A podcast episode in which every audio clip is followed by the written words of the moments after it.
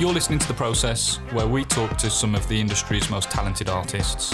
From film, TV, and game, from concept to previs to 3D animators, we talk about a personal project of theirs and take a look at the work that went into them, as well as show an insight into the mind and workflow of each artist.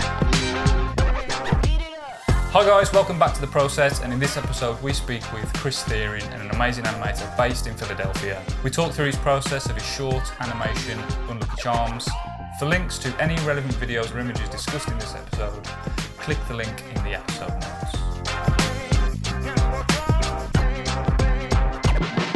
Kris, you look wonderful. Thank you. Hey Kris. Hey. How are you? Good, how are you? I'm brilliant, thank you. Well, yeah, thank you for joining us, um, Kris. And uh, yeah, I guess welcome to the process. Yeah, thanks for having me. Awesome, man. Absolute pleasure. It's an absolute pleasure. How's your morning going? Uh, pretty good. Just been doing some work and setting this all up. Brilliant, man. What, what is it? New new projects or?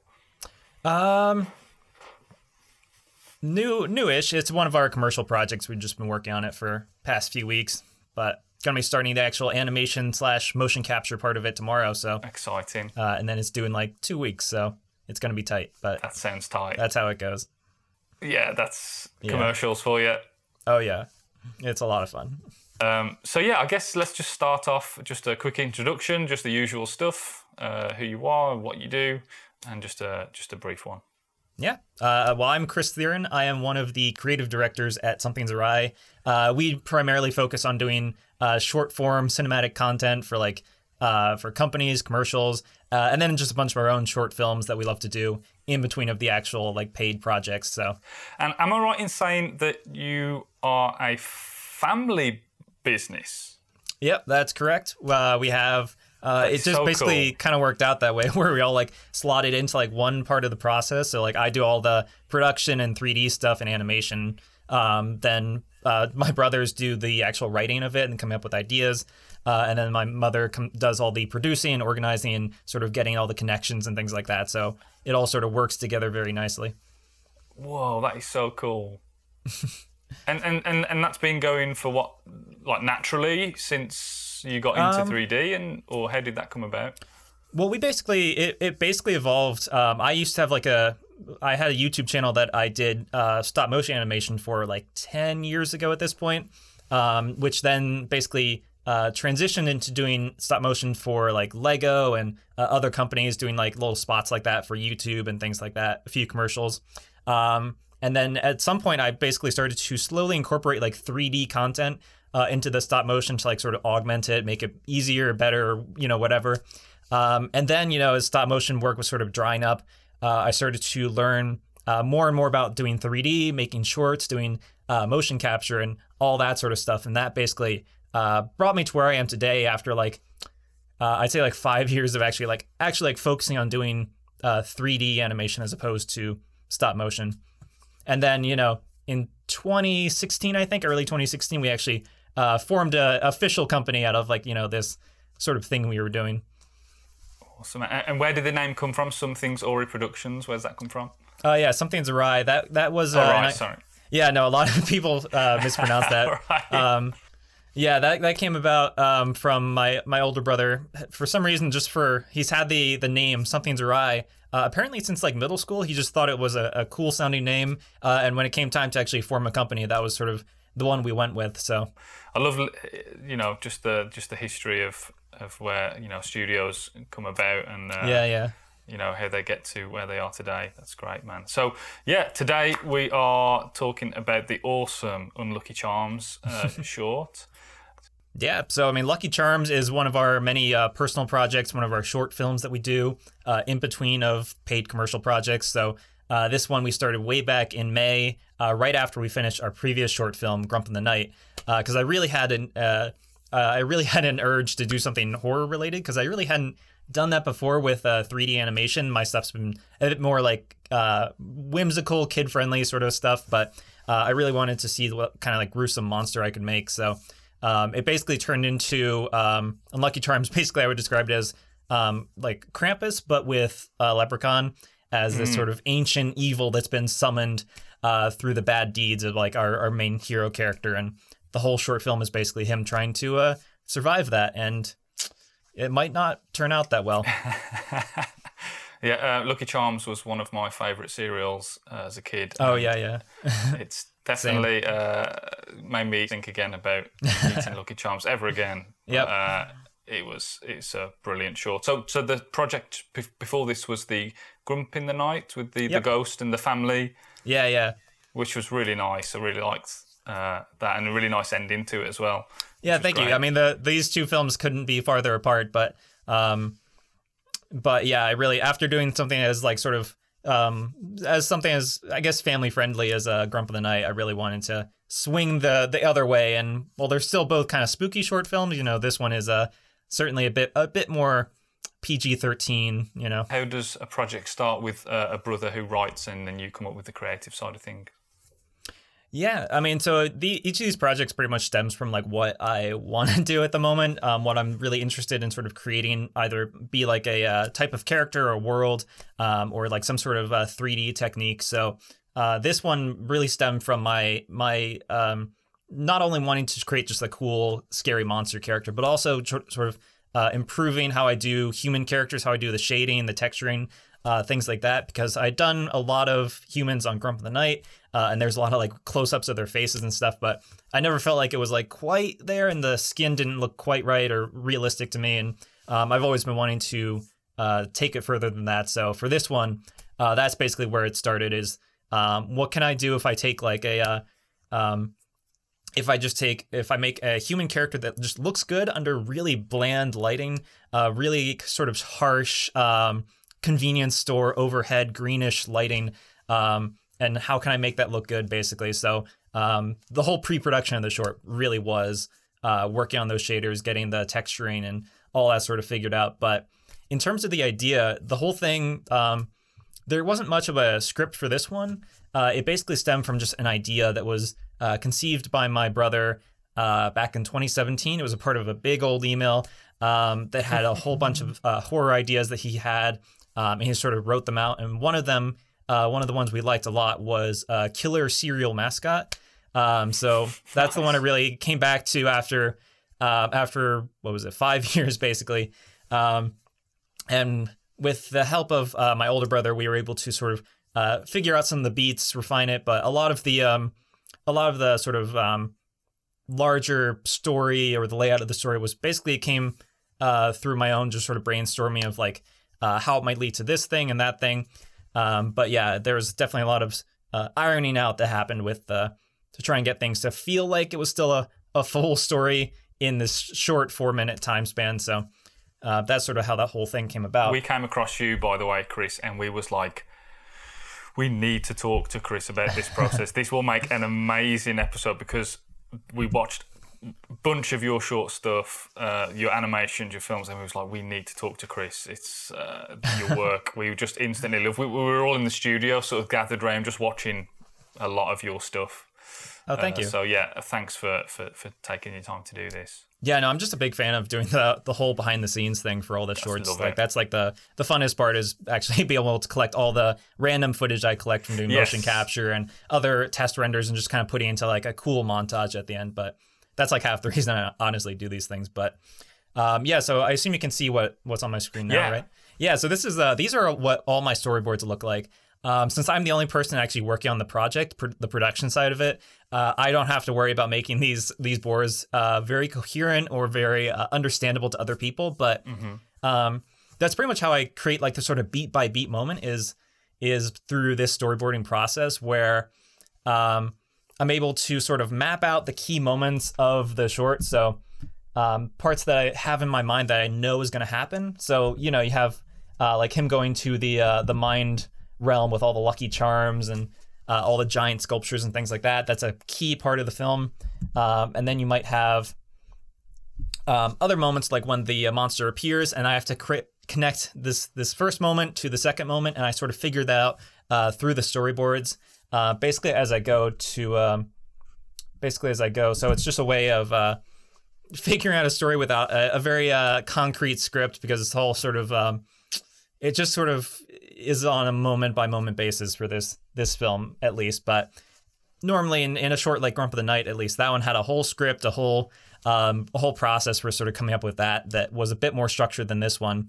Uh, this was a lot more about the atmosphere, about the mm. um, the tension, and less so about you know having a more in depth character or more, I guess, defined um, theme. You know, but well, it, it's great to see these boards because I see a lot of the shots are very close, very um, accurate to the final, even though these are super simple yep. drawings.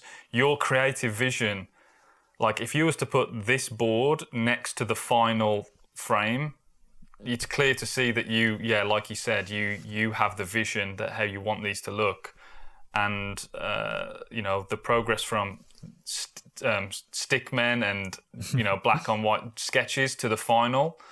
Uh, it's incredible. Thank you. It's yeah, incredible. yeah. Like you can really, you really can um, put these side by side, and I have done it for for some of my earlier short films. Um, and they basically do match like frame to frame. There's like a few mm. tweaks here and there, but um, basically once I do these boards, I'll take the reason I do them in animatic form, so it's playing out like a movie. Um, is so I can then take these uh, these shot lengths, put them into like uh, mm-hmm. my 3D program, uh, and then I'm basically uh, able to uh, create the animation based off of that. So I know how long these shots shots need to be, so I'll just tailor it around that. Uh, once that's done, I sort of drop it into this animatic, and you know it sort of populates from there. And eventually, you know, all these uh, simple stickmen are replaced by like uh, the clay models or the untextured, you know, versions of the characters, and you get a much better sense of the whole film at that point. For sure for sure. And do you do you start with um, so your animatics? Do they how in depth do you go with the animatics in terms of audio um, and final sound? Is the audio a key factor to the animatics to help pacing and, and shot lengths? Or I'm thinking of the tension moments. Do you build those tension moments up in the animatic, or do you just do that in the editing and you know for later on when you get to the editing yeah, yeah. stage so, of those moments? Yeah, so uh, basically what you see in the in the stick figure version and in this um, rougher uh, 3D animatic is um, there's not what you see is what you get. So there's no mm. audio over top of it. There's no music or voiceovers uh, that I use to basically judge the moment. But uh, normally in, in, a production where you have like a lot of different people working on it, that probably would be a much better idea to do. Um, but because uh, I'm the only one working on it for the production side of it, uh, I I like can basically visualize in my mind how it's going to sound, what the music's going to be like, um, and I can basically then time out my scenes based on sort of my imagined version of them, uh, and it works that way. So that's why all these, you know, they're very sort of bare bones and might be lacking some of the normal things you'd see in like a more traditional, more fleshed out animatic. How long did this project um, take you, Kris, to do? Yeah, so uh, in total production time, like if I exclude all the all the months and weeks that I was working on other things or doing or on vacation, things like that, it took just over four months, and about a whole month of that was just rendering the film uh, and re-rendering it. So that was that was a really lengthy part of it.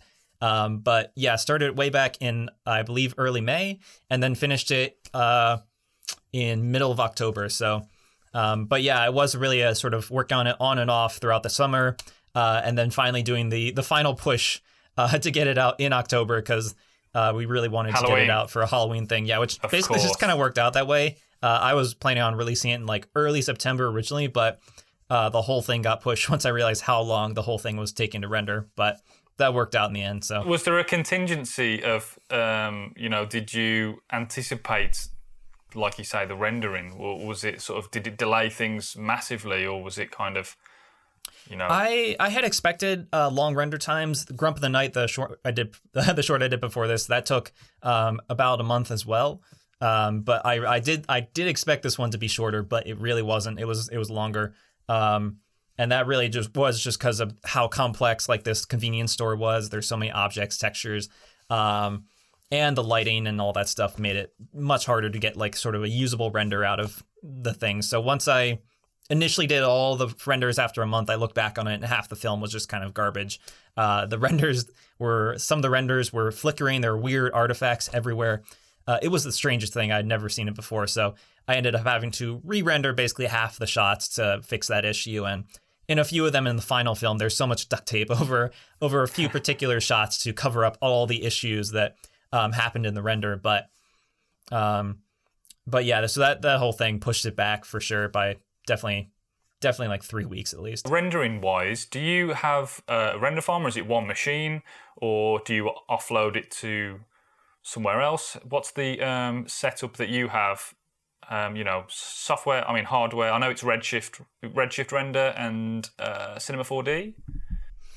Yep. So uh, yeah, I use Redshift Cinema 4D.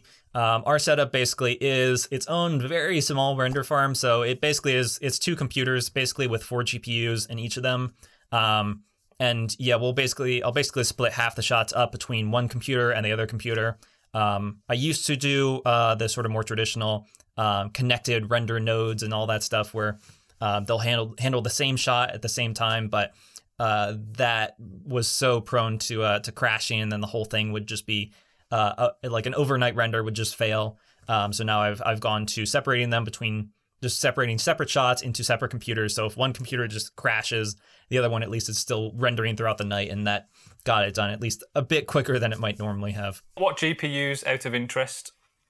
Yeah, the uh, the my main one that I use is uh, has the four 2080 Ti's, so they're getting old at this point. They'll be uh, they'll be upgraded sooner or later, but uh, that's the that's the one I have at the moment. And then the uh, secondary render computer, that's just a bunch of uh, Titan XP GPUs, uh, Star Wars edition. Nice. So um, you know those I just had lying around, so I put them in a computer, and uh, they're also they're still pretty good, but obviously compared to GPUs today, they're you know a little bit old at this point. Is Redshift? I mean, I am not sure. I've never used Redshift personally. Uh, is uh, Redshift? Uh, does it rely a lot on GPU for render, or is that? Yep. Yeah. Yeah. Redshift is basically just a GPU renderer, and it's very fast at doing that. So that's why we uh, basically rely on that completely for all our stuff. Um, uh, you can other things like Octane are similar, but I believe Redshift is the fastest and the one that's least prone to giving noisy, uh, unusable renders. Yes. Okay. Great. Great to know. Yeah. Um, when you go from um, into the animatic and you start doing uh, previs, you start prevising in this in this in the scene, and you put that together. Um, do you model everything by hand? What's the process um, behind um, your modeling stage of characters and assets and props and environments? Yeah. Yeah. So it's a lot of, it's a combination of pre made models to save on time and, um, ZBrush, you love to sculpt in ZBrush. yeah, ZBrush is Yeah. ZBrush is our, our main thing for doing characters. Um, so we do all the characters in ZBrush, uh, and then all the actual other modeling in Cinema 4D. But uh, for this film especially, uh, there's a lot of pre-made models used in this scene in the convenience store. Uh, these are all pre-made pre-made models that I essentially bought separately and assembled into this uh, this convenience store setup that I designed. Because you can't just go online and buy like a good-looking Of uh, course, convenience yeah. store set. That that's unfortunately not a thing. So this this whole setup here uh, is made up of probably like uh, probably like 25 or 30 sort of models that were all collected and sort of put into one scene. Um, but yeah, for the actual characters themselves, they're all uh, this. That's another spot where we tried to uh, sort of save on time uh, when it comes to doing modeling. So they're not made from scratch. Uh, they're basically start from a base mesh of a character, so a, a pre-modeled version of just a generic human, uh, which we then tweak and morph and stretch uh, to create like more stylized, more uh, more iconic looking character than what you might normally have. So, uh, so fun fact, like you know the uh, the convenience store guy uh, started as one base mesh, and then from there we took his model and then stretched and deformed him into the leprechaun model. So they're based off of the same guy. Um, Brilliant. as another way of you know save on time and all Is that, is that is Um, that um, the same uh, amount of like vertices, not not additional? Is it the same poly count essentially? Like Yep, just they're exactly the same. Yeah. Um, you could smoothly morph one into the other if you wanted to. Um, it's just stretch your limbs, uh, longer fingers, and of course the face is sort of uh, a lot older looking in the for the leprechaun guy, but it is just the same guy. So we are we are also able to save on some time doing texturing because they have the same UVs, so we're able to recycle those between characters as well. But obviously, one is much older than the other. I love the look of everything about this uh, short. Uh, the, the, the leprechaun guy, terrifying, especially seeing those tiny pinhole eyes in the in the convenience store. Yeah, yeah. Uh, it's- it's I love great. those. Um, so this is a. Did you do facial capture for this? How, what's this we're looking at here? How did you do the facial animation for these?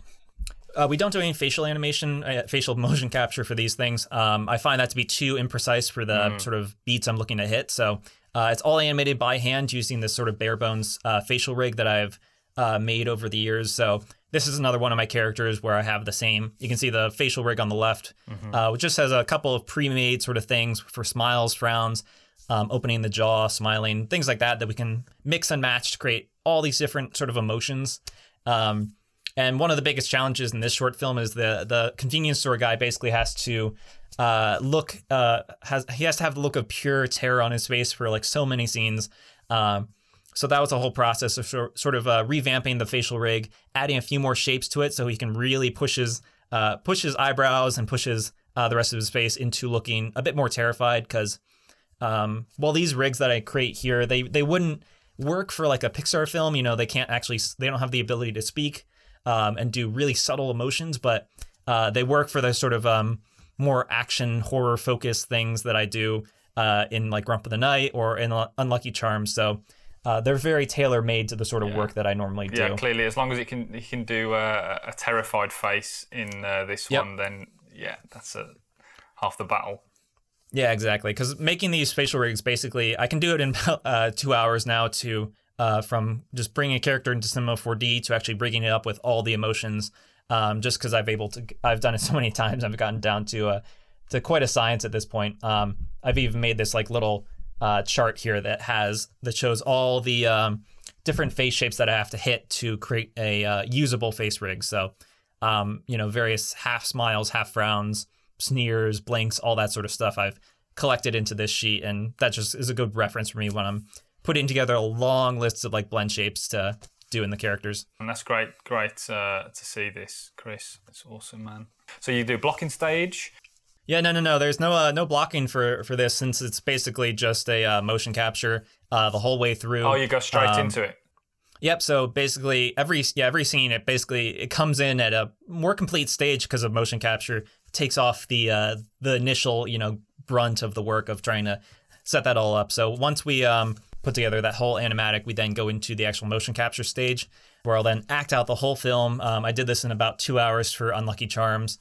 Um, and once I get all that data, I can just bring it into the blank scenes and then build it up from there pretty much. So there's no, we skip over the whole blocking stage and all the other parts you might normally do for traditional animation. And that just cuts down on the time and uh, gives me a, much better idea much earlier on of like how the film actually looks and how it's sort of uh, shaping up to be, you know? Yeah, that's that's uh, a great time saver, and it works so well. Yeah, for sure. I mean, motion capture obviously isn't isn't a uh, be all end all to uh, animation. There's still a bunch of uh, work that goes on top of it, doing the facial animation, making sure the feet stick to the ground, and that he makes contact with the things he needs to uh, to do. But it definitely, I, I couldn't animate this whole film from scratch. It would take uh, way too long and not look as good. So I'm very thankful for that we have like these days like con- good consumer grade motion capture that you know doesn't cost like a bajillion dollars. What, what about uh, cleanup? Was there uh, obviously that's the next stage after mocap? Um, Was that a long Yes. process?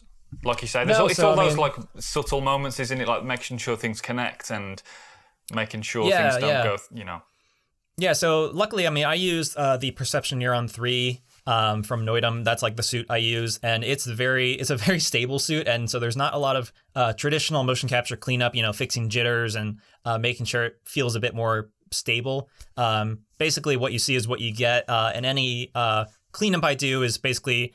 Um, like I said, making sure feet stick to the uh, stick to the ground, making making sure his hands make contact where they need to be, uh, and then just sort of tweaking, like you know, if I want him to be looking like you know 30 degrees to the left or something like that. Doing that sort of like performance cleanup uh, is a lot of what I do. But in terms of making sure it's uh making sure it's not jittery and all that, there's not much of that going on. and does the perception neuron suit come with uh, gloves, or is that an Um, it- additional?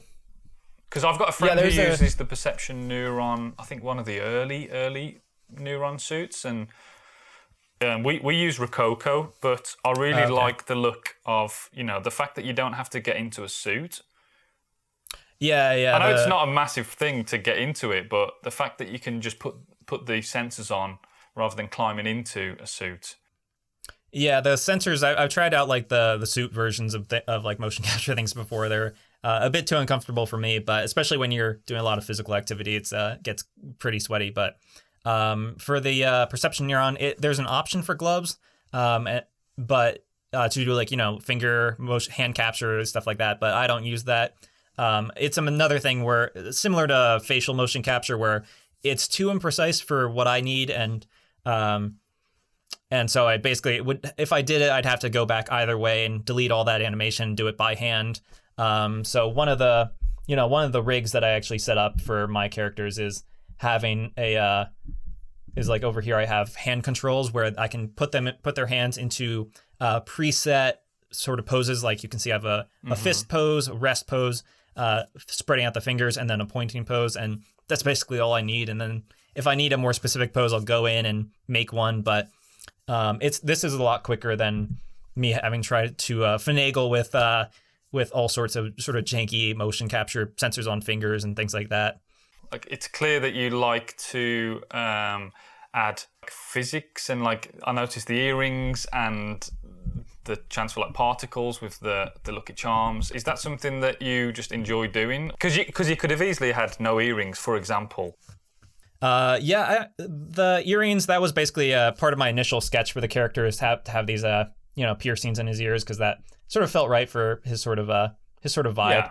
Um, and at that point, I I made the character rig, and after I did that, I was like, all right, I guess the earrings probably should dangle. They they they clearly would. Um, so I had to make a thing to do that, and they pretty much work. But, um, but yeah, the uh, doing this, uh, doing the physics for the cereal, like a guy being pushed into it, I was not uh, looking forward to doing that. But um, luckily, you know, I, after a bunch of finagling, I eventually got something that su- was surprisingly stable for having like a twenty thousand plus uh, Lucky Charms colliding together. It didn't really, uh, it didn't jitter like at all. Which after after a bit of uh working on that, but I was very I was very happy it didn't it didn't drive me crazy because I've I've done simulation things before and it's uh it's it's always been like something that I bang my head against the desk trying trying to figure out and eventually I just have to come up with another workaround.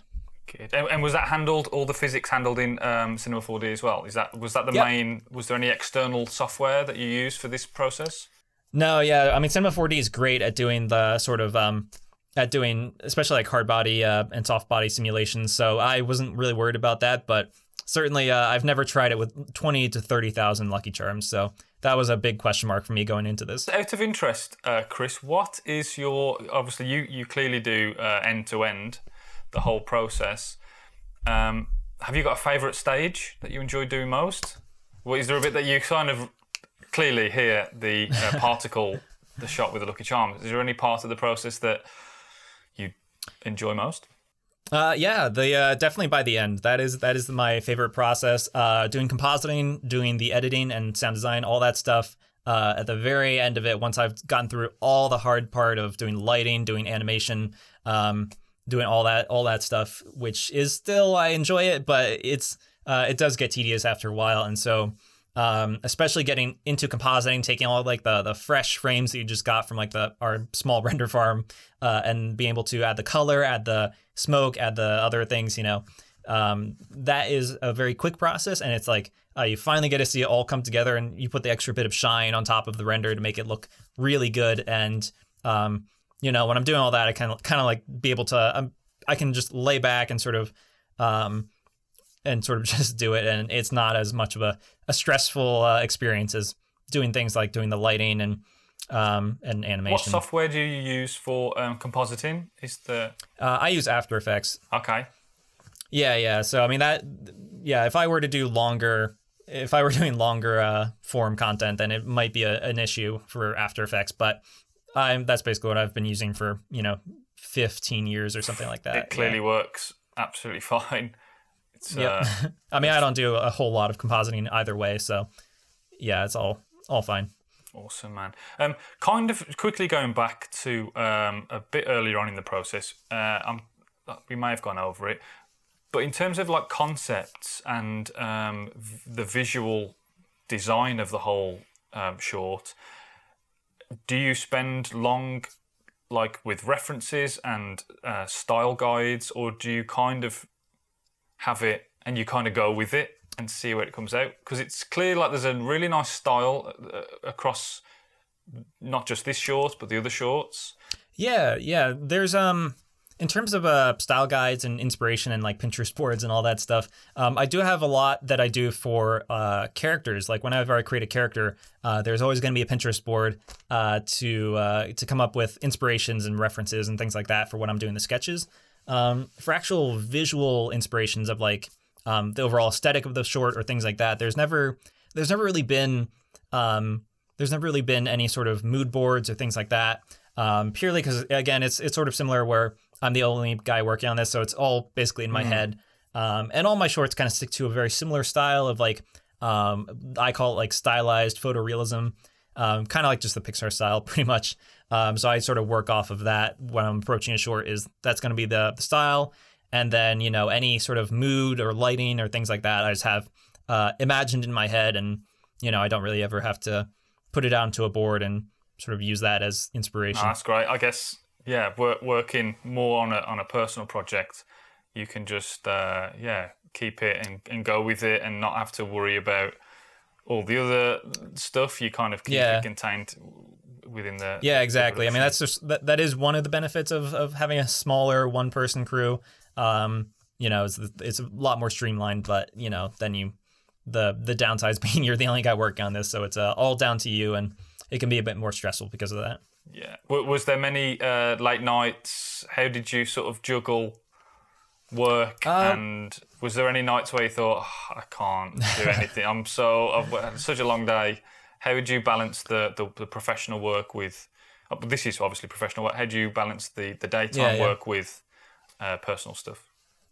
Uh, well, you, you, luckily, you know the way uh, the way sort of I get projects or paid projects is it, it's not like consistent flow of things. You know, sometimes um, we'll have projects and then there'll be like some downtime in between that. Then we'll get some more projects, uh, especially during the end of the year. You know, they all start to pile on. But um, because this was during like the summer and that's usually a much slower period, uh, there was actually time in between that where this was basically all I had to work on. So uh, luckily, it didn't be it wasn't pushed into doing late nights or anything like that. Um, and of course, the other benefit of this being just a short film that I'm doing for myself. Uh, there's no due date. There's no uh, yeah. benchmark or uh, dates I have to hit to show people or things like that. So if, if something was, if I wanted to take my time on doing like a rig for a character or fixing all the lighting issues and optimizing things, you know, I could do that and it wouldn't really matter. I just kind of work at my own pace. But um, there is uh, there is my own internal ticking clock of uh, my interest in the project, um, which does eventually run out if it goes on too long. So, um, you know, if I had if if I had uh, delayed on this project too long, it goes into uh, then I just kind of have to stop working on it, or it just gets you know released next year once all the other projects die down. So, uh, is there any sort of uh, tips that you have uh, for for like efficiency on a production like this? I have a whole I have a whole sort of workflow that I that I use at this point, which uh, there's a lot of corner cutting, a lot of uh, streamlining of the the whole process to make it uh, more achievable for one person. Um, I did do like a, I think like a talk for Maxon back in like July that sort of oh, went over my whole workflow. Um, and I recommend people like you know check that out if they they want a more detailed look at that. But it does sort of boil down to uh, some things I talked about before uh, with like ZBrush, where I use a base mesh to start from for modeling characters instead of going completely from scratch, which would take a lot longer. Um, than d- designing sets where I use a lot of like pre-made models that I'll modify and um, sort of work or tweak to work in the scene, uh, as opposed to you know again modeling completely from scratch and then motion capture is another thing, and then um, and then just basically having the uh, and, and, yeah making like my bare bones facial rigs um, that only they're designed only to do what they need to do and not and they're not over designed and over uh, engineered to be like this fully realized character. So all that sort of stuff combines to make these things uh, still take a long time, but take a lot less time than they might normally do if I was just one person uh, starting like my very first short film and just doing this all from scratch, as opposed to starting with my more uh, optimized workflow that I've gone through at least you know four or five times at this point. Yeah, yeah, no, that makes sense. That makes sense. Um, what what about the uh, the cloth?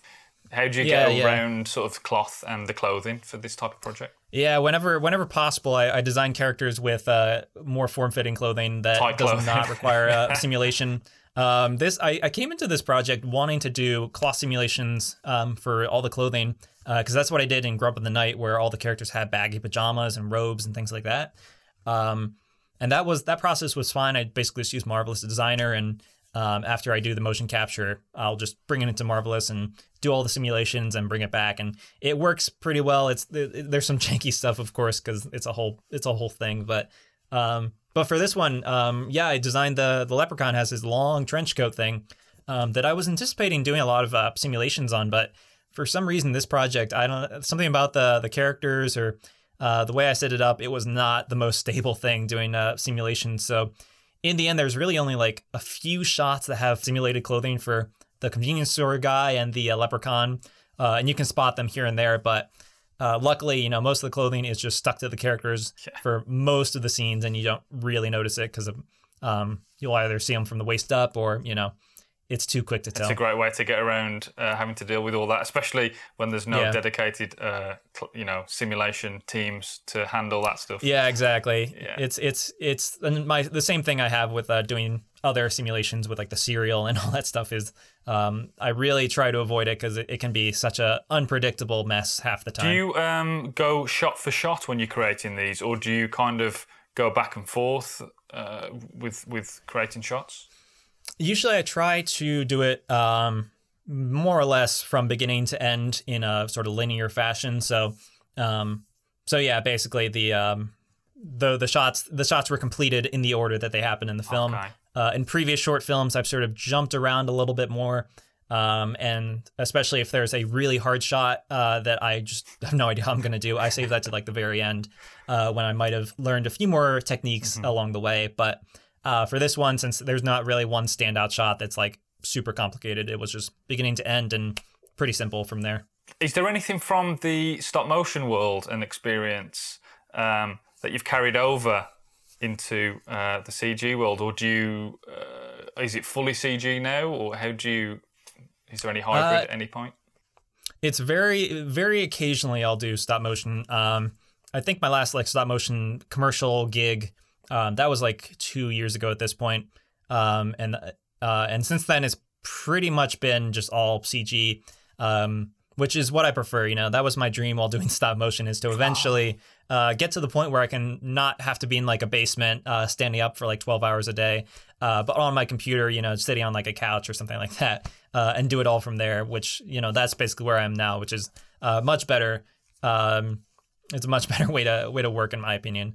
Um, so yeah, not really much, uh, not really much of the stop motion stuff that's been brought over, but um, in terms of, of a way to introduce yourself to filmmaking. You know, that's kind of how I started with Lego stop motion back in like 2008, I think, when I was like really young.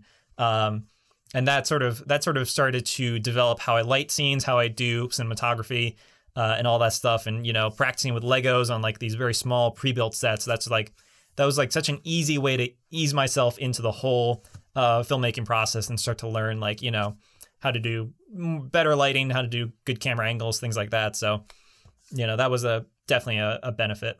Yeah, that's uh, just playing with um, low budget physical. Yeah, you know, physical objects. Um, yeah, exactly. It's a lot. It's it's so much cheaper and uh, it it looks good. So yeah, it's brilliant. Um, what, what about um, cameras for this, uh, Kris? How are you um, tackling like the camera side of things? Is there all done by hand? Is there any fancy virtual cameras, um, or is it um, all done manually?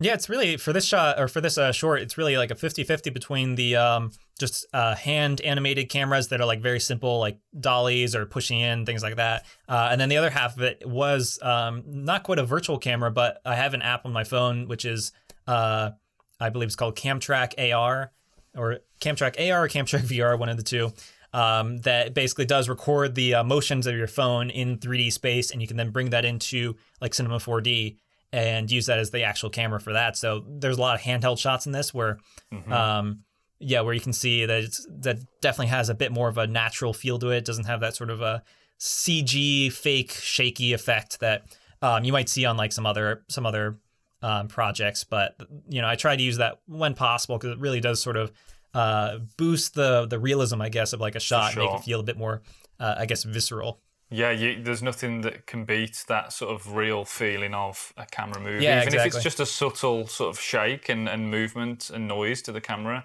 Um, Yeah. Adding it on like sort of, you know, noise modifiers, you can never beat having Yeah, exactly. uh, that, that real movement. Brilliant. Yep. Brilliant. Uh, uh, how are you? Um, what are you doing with this um, short film? Are you enter? Does it enter like to film festivals? Um, what what would you do after it gets released? I know there's a lot of behind the scenes and talks and things like this. Um, but where where does it go after that? Yeah, it goes like a bunch of places. You know, we upload it to uh, to our YouTube, uh, Instagram, Facebook, all that stuff. Um, we also put it on uh, CG Meetup. They have a YouTube channel, and that's like our sort of main way of uh, promoting it from there. Um, and then uh, I love to then break out all the behind the scenes stuff and the videos and things like that, and like uh, post them onto my Instagram, which is where I sort of uh, focus a lot of my a lot of my efforts on on sort of promoting that whole thing. Um, and then for the actual film, you know, that goes. Uh, we also do that for like submit it to festivals, things like that. Uh, more relevant for Grump the Night because that's a more traditional sort of a festival film where it's uh, more feel good, friendly sort of thing. But uh, for this one, you know, we're definitely we de- I believe we definitely submitted it to at least a few horror festivals and some other things, and you know, we do that whole that whole route. But that's obviously more of a secondary thing for us, and do, just promoting it online and getting people to see it. That's our Brilliant. primary focus. Brilliant. Uh, when's when when are you making a feature film? That's a question I've got to ask. And and if you Uh, do, if you were to ask to make a, a feature film, I'm surely you wouldn't do it on your own. yeah, no. Uh, maybe one day, you know, there'll be some sort of uh, some sort of feature film from me, but uh, I I currently am very afraid of having to tackle something more than four minutes because of all the all the stuff that goes into that. But you know, like you said, if I were to do that, there'd be a, a actual pipeline. You know, more people, uh, more than one for sure, and hopefully, that would be a lot a lot more manageable. No, I imagine that door you, that door's going to get knocked soon at some point with uh, big, bigger, One day. even bigger projects because um, yeah, they they they're so good. Uh, we we love watching what you've done, and we're going to continue to watch. I'm going to go and check out the the Maxon um, behind the scenes talk. If you Oh, yeah, can yeah. se- if you can send that over it, um, Yeah, we'll do. We'll we'll get get the link and watch that. Um, but yeah, uh, this is great. We we love talking um, with people like yourself, Kris. Have you got any advice for uh, anybody that were to make a film, short film in CG on their own? Any off the off the top uh, pieces Uh, of advice? yeah, my, I mean, my main bit of advice that I try to give is uh, pretty much the way I, I sort of built up to doing what I do now, which is uh, starting like so so very small. Um, if you go into like my Instagram and like scroll backwards, obviously all the work gets smaller, it gets more, um, it gets more simple, things like that. You know, I I'm very much guilty of uh, when I first started out doing CG of like uh, trying to jump right into doing like this really long, uh, like it was gonna be like a six minute short film. Um, and that I and I did a bunch of like prep for that, character modeling, all that stuff, and eventually it sort of just collapsed because I this was like my first actual like CG animation that I had done, um, and you really can't just like you know uh, you really just can't bite off that big of a chunk uh, when you first start out. So you know when I in like 2020 I believe I really started to uh, start out bit by bit. I just did like one uh, short animation for one shot, one angle, two characters, you know, uh, really simple, just to show that I could like you know do something. And then after I did that, I moved on to the next one where I had like another angle. So I have like two shots now, um, and maybe like one character doing like some action stuff. And then, you know, I go from there. And eventually, you know, that led up to uh, doing things like Grump of the Night, where now I have, you know, like 30 shots and like four characters, things like that. Um, and then finally to where I am today with uh, Unlucky Charms. And that's a, a whole different genre and, uh, and has a lot of. A lot of other newer techniques and things that I definitely wouldn't have been able to tackle uh, back in 2020 or back in like 2017 when I first started doing 3D. And um, so yeah, really just really just starting small, ramping up, um, and using each of these projects as a a way to motivate yourself to learn like a new technique, uh, which is what I do. You know, like Grump of the Night was my excuse to try and really learn doing cloth simulations on characters. Um, and this one, you know, was a way to uh, refine the skin shader techniques that I use in the way I texture characters. Um, so that's just sort of my way of learning and my way of uh, actually being able to uh, slowly ramp up to doing what I do today. Brilliant. For the next project, what kind are you sticking with the, the horror theme? What's is there a Christmas thing coming out? What's what's next? Or if you can talk about it. I mean, well, right now it's uh, we're right in the uh, the holiday uh, the holiday commercial projects, so we are stuck with those for uh, the foreseeable future until like January or February or something Oh, like okay. that. So yeah, no uh, no shorts at the moment. I have I have ideas uh, for things I want to do, but um, when I get the time to do that, probably in uh, around March next year, I'll start working on that, and you know we'll see how uh, what that turns into. But it's all pretty much uh, up in the air at the moment. Well, we look forward to whatever uh, is coming out of uh, your studio, Kris, and um, and potentially maybe it's another Halloween themed. If you're starting next March, yeah, we'll see. if it's taking, We'll see what happens. You know. yeah, for sure, man. Um, quickly then, before we, we wrap this up, uh, Kris, because I'm we're coming up to uh, an hour. It's flown by. I could easily talk to you for another hour easily. Um, talking of, so you, you it's Redshift and Cinema 4D. Have you been interested or toyed with any other types of software like the buzzword of Unreal Engine and other kind of like pipelines? Is there anything that you have your eye on to test out? Or are you Um, happy to stick with what you know? Because there's nothing wrong with that, of course. Yeah, pretty much.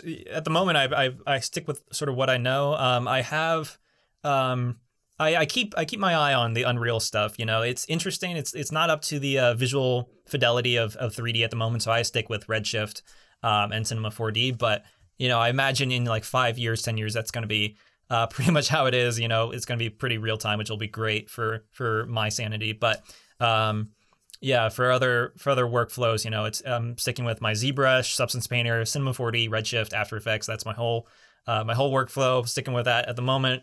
Uh, and then as things pop up, you know, along the way, maybe I'll start to start to learn that. Maybe do some fluid simulations at one point, or uh, try to really nail down doing cloth simulations and get that to not be uh, a janky mess. But yeah, at the moment, I'm gonna keep it safe. You know. Yeah, stick to what you know. There's nothing wrong with that at all. Question: Yep. Have you ever opened up Blender before? I have, yeah. I did do a I did do a tutorial of, of for it in 2020 when I was um, wondering what, what what what it was all about, you know. Um, but you know, it definitely has a bit more of a learning curve. But I I wish I wish um, Cinema 4D had the support and the uh, all the awesome plugins that people make for that one.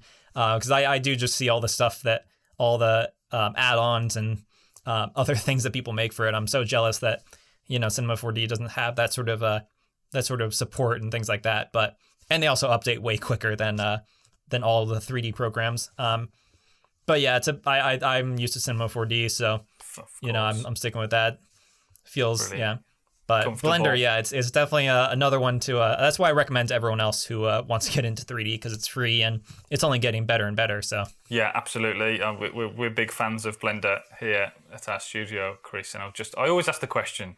Um, Yeah, yeah. and, you know, um, and yeah, everybody at some point has picked up Blender at some capacity and sort of, you know, opened it, tested it out, and uh, you know, mainly good things um, to talk about with Blender. But uh, yeah, who knows? It may be part of your pipeline in the future. Um, okay, Kris, is there anything that you want to sort of mention or? no, I think we uh, we pretty much covered it. You know, That's great. that's pretty much what's what's going on with me and uh, something's awry. Awesome, man. Well, Kris, like I said, I could easily talk for a lot longer than this, but it's so great to speak to you, Kris. Awesome, man. Yeah, and thanks so much for having me as well. Absolute pleasure. And Yeah. let's stay in touch, man, because we would love to, um, you know, keep up with what you're doing and uh, who knows, Yeah, collaborate absolutely. one day in the future. But thank you so much for your time, Kris. Thanks for having me. Brilliant, man. Well, all the best, and uh, we'll speak to you soon, man. Take care. All right, see ya. Thanks, Kris. Bye, buddy. Oh, that's real good. If you're looking for more conversations like this and can't wait for the next episode, head over to our YouTube channel at Big Tooth Studios or follow the link in the episode description.